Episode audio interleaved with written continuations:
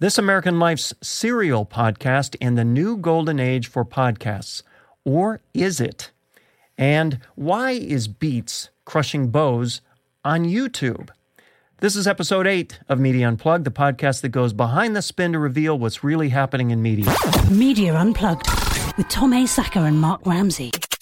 Welcome, welcome, welcome to Media Unplugged. I'm Mark Ramsey. And I'm Tom Asacker. Tom, we're going to pick up today with This American Life Serial podcast in the new golden age for podcasts, or is it? Serial, as a lot of folks know, is this kind of true crime mystery uh, drama podcast that the folks at This American Life have created. And some of the articles that we have are just effusive about this thing. Serial podcast catches fire is one from Wall Street Journal, and that's in the presence of a bunch of articles which together tell a story that says podcasting is entering a new golden age. True or false? Is that right? Uh, so it's a golden age, or Serial's creators struck gold. I'm gonna I'm gonna go with the latter. I mean, I I listened to it. Serial is exceptionally well done storytelling. It has an addictive, real life whodunit plot. It has become a shared experience. It's it's water cooler conversation. It reminds me of the very first season of 24 when everyone was talking about it. Mm-hmm. But we'll see. I mean, when I visited the site last week, I was met by a splash page asking for donations to fund a second season because the first season was picked up, funded by This American Life with some, you know, major underwriting support. So who knows, right, Mark? Well, absolutely, who knows? And in fact, let me give you some statistics that will tell a different story. Um, actually listening to podcasts has been rising steadily over time, not dramatically, but steadily. And it's not dramatically higher now than it's ever been. It's reached about 15% of uh, America listening to podcasts in any reasonable period of time. That's, as I say, up steadily over the years. That's not a dramatic change. One of the articles that we have, in fact, talks about uh, is from Marco.org by Marco Arment, a programmer, writer, podcaster.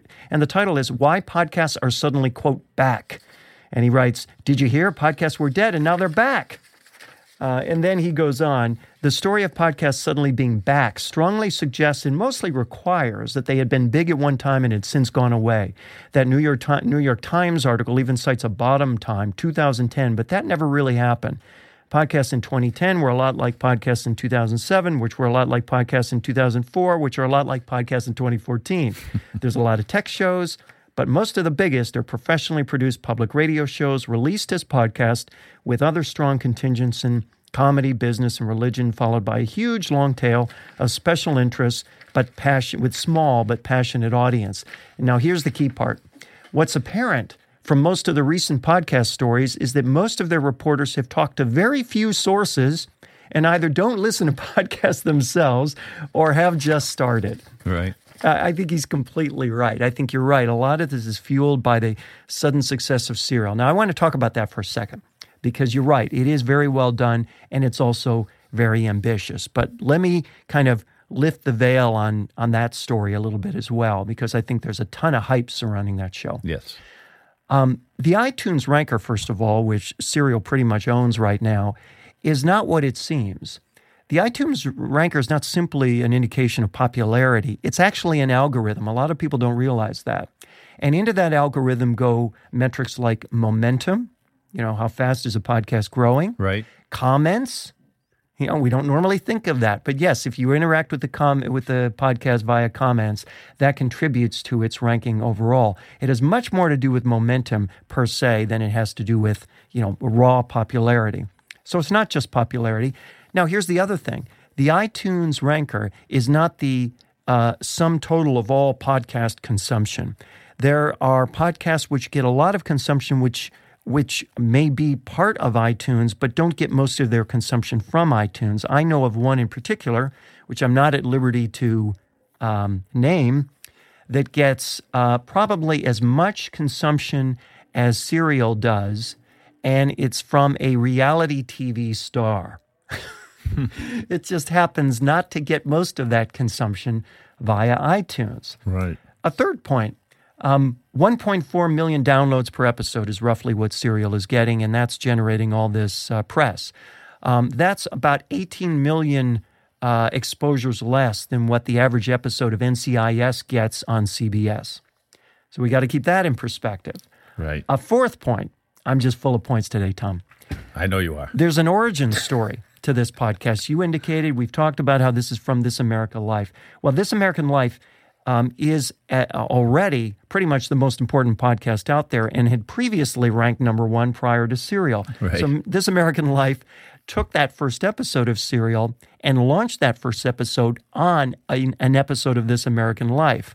Now, remember, uh, TAL. A platform thing. Yes, right, it's a platform thing. Not only does TAL have the most important podcast in America, but it also has all these distribution channels, these distribution points called, oh, I believe they're called public radio stations. Right. So this got a, a launch platform like no other. A couple other points. Um, there's a book recently written by a uh, screenwriter, uh, and the book is the, about the history of of uh, of screenwriting, and it's called "What Happens Next." And those three words are, as you know, Tom, because you know more about storytelling than I do, they're the basis for why we care about stories at all, right? Yeah, we're curious. We we want to know. Th- that that's why that that iTunes is driven so high is because we don't know what's going to happen next, and everybody's you know out there giving their opinion, right? That's right. Um, a couple other things. The genre that they're choosing, this murder mystery genre, which is you know easily as old as Agatha Christie, if not older, um, has intrigue built in. Right? We want to know. We want to play Clue. We want to know who done it. The style, the serial style, the even the folks at Serial acknowledge that that's as old as Dickens, they say, and certainly it's the same as we experience on The Walking Dead and Mad Men of Game of Thrones and so many more. Um, so here's one other facet. In the world of podcasts, however, all these somewhat formulaic elements that are not at all surprising and unique, somehow in the world of podcasting, they're all fresh. Because if you consider the form that most podcasts come in, let's just review them. One is stuff that sounds that that's you know repurposed radio or television programming, right? That's right. Another would be people talking either into mics or to each other, like you were you and I are doing right now. Interviewing. Yep, absolutely. A third one is interviewing, where you you know you've got an interview subject. Um, that's pretty much ninety percent of it, isn't it? Yeah, no, that's about it. I mean, well, most of these podcasts are appealing to to, to small niche audiences, any rate, right? I mean, most podcasts are like most blog posts and most books and and, and, and most music. I mean, if they're hitting maybe tens of thousands of downloads, then then they're lucky. There are only a handful of hits like Serial, This American Life, uh, Radiolab, uh, Media Unplugged, right? I mean. That's right. And I think one other uh, aspect of this that's important is, you know, compared to the typical podcast, let alone the typical radio show, let's say, um, serial actually requires listening in serial fashion, right? I mean, by definition, the typical podcast is topical. The typical podcast is not bound by time. There is no chapterization, right? You can enjoy this episode of our podcast and so many others without having heard the previous and without bothering to listen to the next. There's none of that momentum. It's topical. It is, in another word, disposable. Right. Serial is clearly not because of the nature of the content. So, my expectation going forward is that in the long run, this won't make much of a difference to the podcast, to the world of podcasting. It will, however, cause every person who works in public radio to wake up every morning and say, Where's my serial murder mystery podcast? Listen, you know, the question is and always will be with media one, will people support it with money, either donations or paid subscriptions? And or will the growing attention attract larger underwriting dollars? Another word, you know, another form of paid media. We don't know that. This is not easy to pull off. I mean, I think, yeah, everybody's looking at this saying, oh, yeah, we can do this, you know. And, and unlike in NCIS, you know, how many people that do they have working on this thing? Maybe, you know, half a dozen? That's right.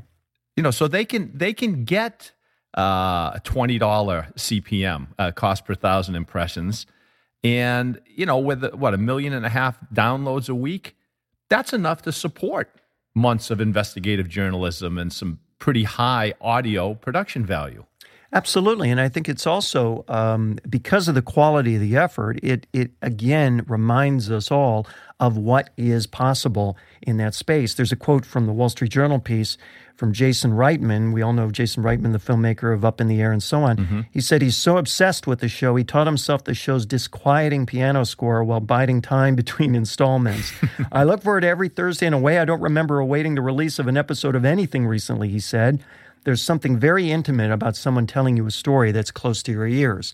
And on that note, I think he's exactly right, don't you? Oh, absolutely. Absolutely. Uh, I don't. Let's watch and see what happens. I don't think it's going to be easy to pull off for someone else just to pull this thing off. Uh, yes, listen. Yes, I think Edison Research says that there's close to 40 million people listened to a podcast last month. Mm-hmm. But the last time I checked, there were about a quarter of a million podcasts. you know, so so do the numbers. Wait, what you know. time did you check? Because I think it's up to half a million. it's up to half a million today, right? One last point I want to make on this uh, on the Serial thing, and this is from an article that just um, struck me wrong. This is from Quartz. It's written by a guy named Jason Lynch, and I, I expect better from Quartz. But here's the title of the piece: "Sorry, Netflix, Serial proves that the best shows shouldn't be binged on." And I thought, what is he talking about? Serial has captured our imagination in a way no TV show has done this fall and has the kind of deafening buzz and rabid fan base that any series would kill for. The unlikely global phenomenon is also the strongest proof in years that taut weekly storytelling trumps the increasingly popular binge watching method that Netflix helped pioneer. All right.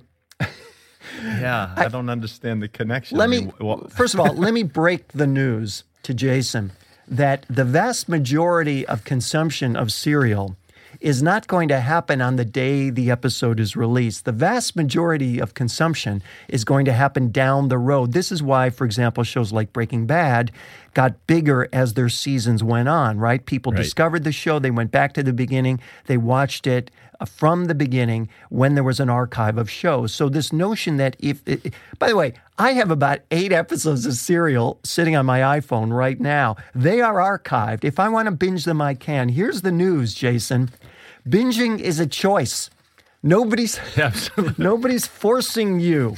It's you know if there's a bowl right. of potato chips on the table in front of you, you don't need to eat the whole thing. Yeah, and I don't even understand it. So so I guess what he's saying is that if you're if you're sitting in your car and you're driving someplace for 4 hours, you're going to listen to what one episode and then you're just going to shut you're going to shut it off. You don't well, no, he's assu- again he's assuming that you only listen on the day the new episode comes out, which is oh, not okay, going to be right. the case in any way. It's just an utter waste of. It, I'd say newsprint, but we're beyond that.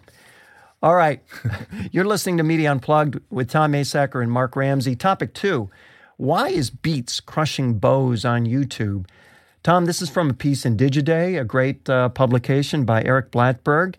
And what was interesting to me about this wasn't just that Beats was crushing uh, Bose on YouTube, but that Beats was crushing Bose soundly everywhere. In fact, Beats has usurped Bose as the reigning champion of the premium headphones market and now captures 61% of revenue of the 100 uh, plus uh, uh, million dollar headphone sales, while uh, Bose's total has dropped to 22%. In a word, Beats is to LeBron as Bose is to carpool dads.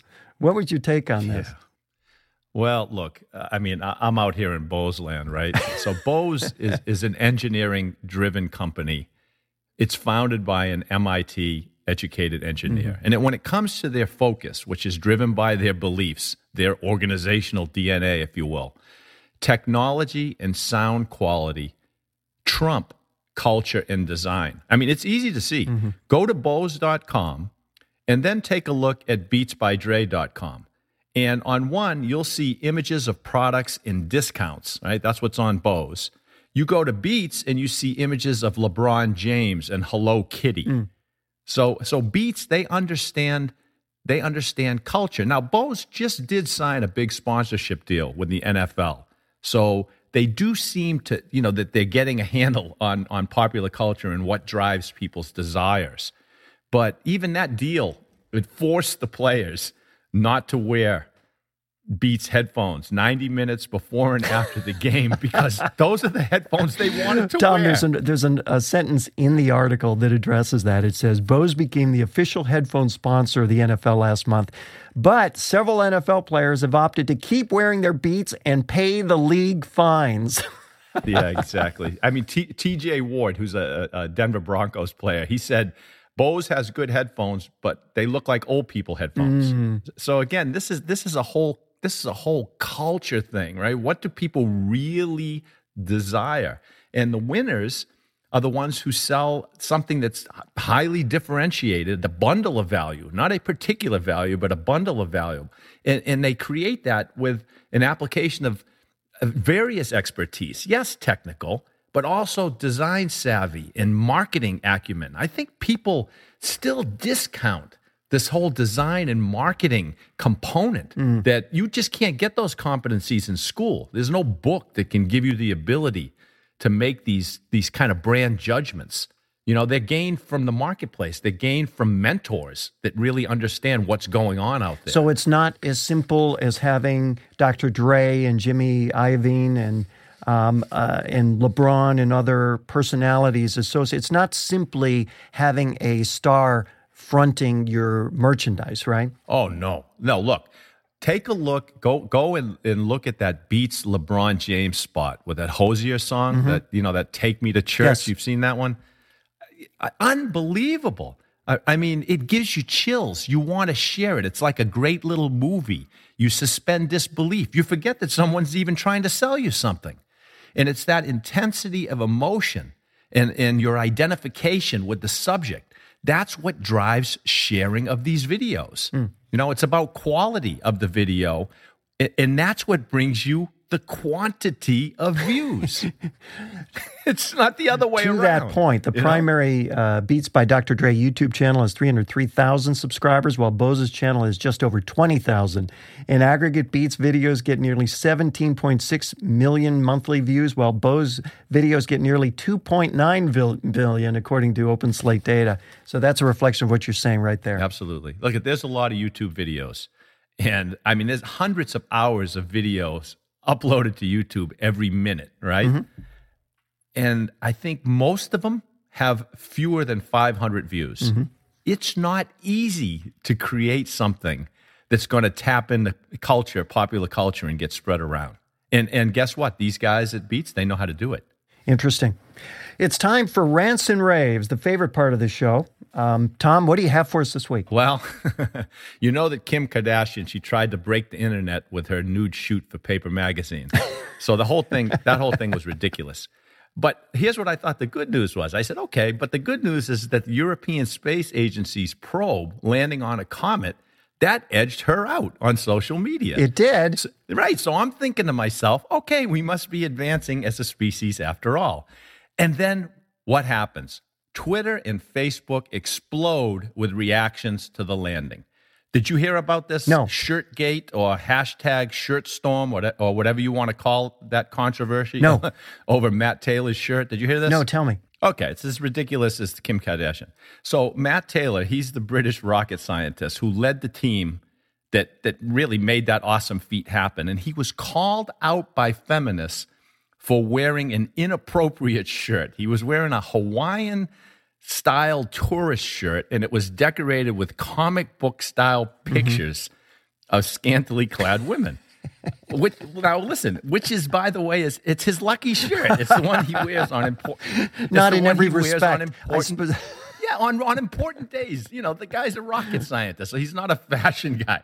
So now that's ridiculous. It's ridiculous and sad that a mob of online feminists, along with the mainstream media, which latches on to anything that's trending, they harassed this dedicated and brilliant guy to the point of tears. He had to make an apology. Oh, man. Right? And he was in tears. So think about this. Here's an object flying through space at 84,000 miles an hour. And this guy from 300 million miles away lands something on it, and we're focused on his shirt. So I guess we're not really evolving that much after all, right? To me, that media storm was one giant step back from Now, mankind. what if we had landed Kim Kardashian on a comet? Now you'd really have Now something. that would have been something that would have broken the internet. Okay, I have actually two today. I'm going to try and do these quick because I'm I'm biting off more than I'm supposed to chew. But first of all, I have a rave, and I this didn't start out being a rave. This goes back to Serial, and specifically at the front of the Serial. Um, uh, at each serial chapter, there's a, a a spot by Mailchimp, a short, I don't know, 20 second, 20, 20 second spot from Mailchimp um, because they're a sponsor of the effort. And at first I thought, wow, this spot is actually getting its own articles written about it. Here's one I'm looking at right now in Quartz um, um, from Adam Epstein about, and it's called How MailChimp's Irresistible Serial Ad, the ad, became the year's biggest marketing win, although that's undeniable. Um, and I thought, I listened to it, and you've heard it, right? Yeah. Did you have a take on it? I thought it was. I thought it was well done. I mean, you li- you listen to it is the point, right? Yeah, you do listen to it, which is the point. I first I heard, I thought, I can't believe that there's all this praise over what amounts to a radio spot. I mean, there's been millions of those over the ages, and I've never seen an article written about one. And then I thought about it a little harder, and I thought, you know, actually, this spot does feature a bunch of different voices. It was written by Mailchimp. The the uh, serial folks went off onto the streets of Chicago, I presume, and voiced a bunch of different people reading different parts of the spot, and had someone mispronounce uh, Mailchimp. Although I don't know how in the world you can mispronounce Mailchimp, but someone did it. And uh, had a little uh, chuckle at the end when someone acknowledged on the audio that they actually used Mailchimp, and I thought, you know, at first this seems very routine, but the more I listen to it, the more it seems actually very ambitious compared to the audio ads you hear on the radio. Uh, most of which, when we're talking about local ads, 90% of which, maybe more, are written by local account execs just trying to get the words on a piece of paper and shove it over to a production person who's got this and a pile of a hundred other identical ads to voice within the next hour. Um, it, it's a relatively shoddy experience more often than not. As a result, so many radio spots sound identical. So it occurred to me what I was hearing here was a radio spot that didn't sound like a, every other radio spot, and that was what people were reacting to. Yeah, that's the whole point, isn't it? And That's why we do what we're doing, so that people will actually listen to it. well, that, we'll have to keep that in mind when we count the listens on this thing. and to that point, though, in that article, um, they had embedded uh, the actual audio spot uh, in the article, and it had 12,000 listens. Now, these are on demand listens. These are people going out of their way to click a button and listen to a radio spot. 12,000. Maybe we should put a spot on ours. Hey, hey, Mailchimp or Mailchimp, Yeah, whoever. Mailchimp, call, call us. um, I have one final rant. This is a rant. I don't know what I'm ranting about here. If it's about me or the internet or Business Insider or what it is, but you you were all familiar with uh, with clickbait, right? Mm-hmm. Well, I got sucked in.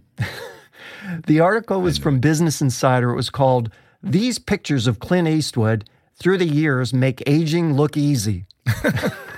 you clicked it, didn't you? No? I didn't click it. I clicked every single image. There must have been a hundred images, uh, you know, one after another, one per page of Clint Eastwood, every one for every year of this man's life. I clicked every single image. I've seen every single image before, yet I kept clicking every single image. And by the time I got to the end of it, I literally felt dirty. I know. They couldn't just show us a collage of the images, right? The page, every page has to reload in order to, to you know, to count those clicks. We've got another view. I want the banner ad on age 55. You know, is that really necessary? So I don't know who I'm angrier at. The, the- Hey, Mark, I got an idea. Yeah. Go back and do that again, but this time do a screenshot, capture all of those pictures, and let's make a collage and we'll put it on our show so people don't have to click through all those pages. Great. that's actually that's a good idea. there you go. That's Media Unplugged for this week. Please remember to subscribe to us at iTunes, on Stitcher, at SoundCloud. We're trying to beat Serial for the number one spot, so please support us or at Podcast One. And while you're there, please rate the show. It helps other folks discover us and push us up to the top of the iTunes ranker. Exactly. And have MailChimp And MailChimp, you if you're out there listening, please call us. We can mispronounce your name as well as anybody. You can follow Tom on Twitter at Tom Asacker and Mark at Mark Ramsey Media. Send us your questions and comments using hashtag Media Unplugged. If there's a media topic you want us to cover, tweet us. You can read the show notes and share the show at our website, mediaunplugged.net. Special thanks to our producer of Media Unplugged, Jeff Schmidt, exciting audio for media. He's fabulous, by the way, isn't he, Tom? He is. He's you can great. find him at jeff-schmidt.com. For the fabulous Tom Asacker, I'm Mark Ramsey. Thank you for listening.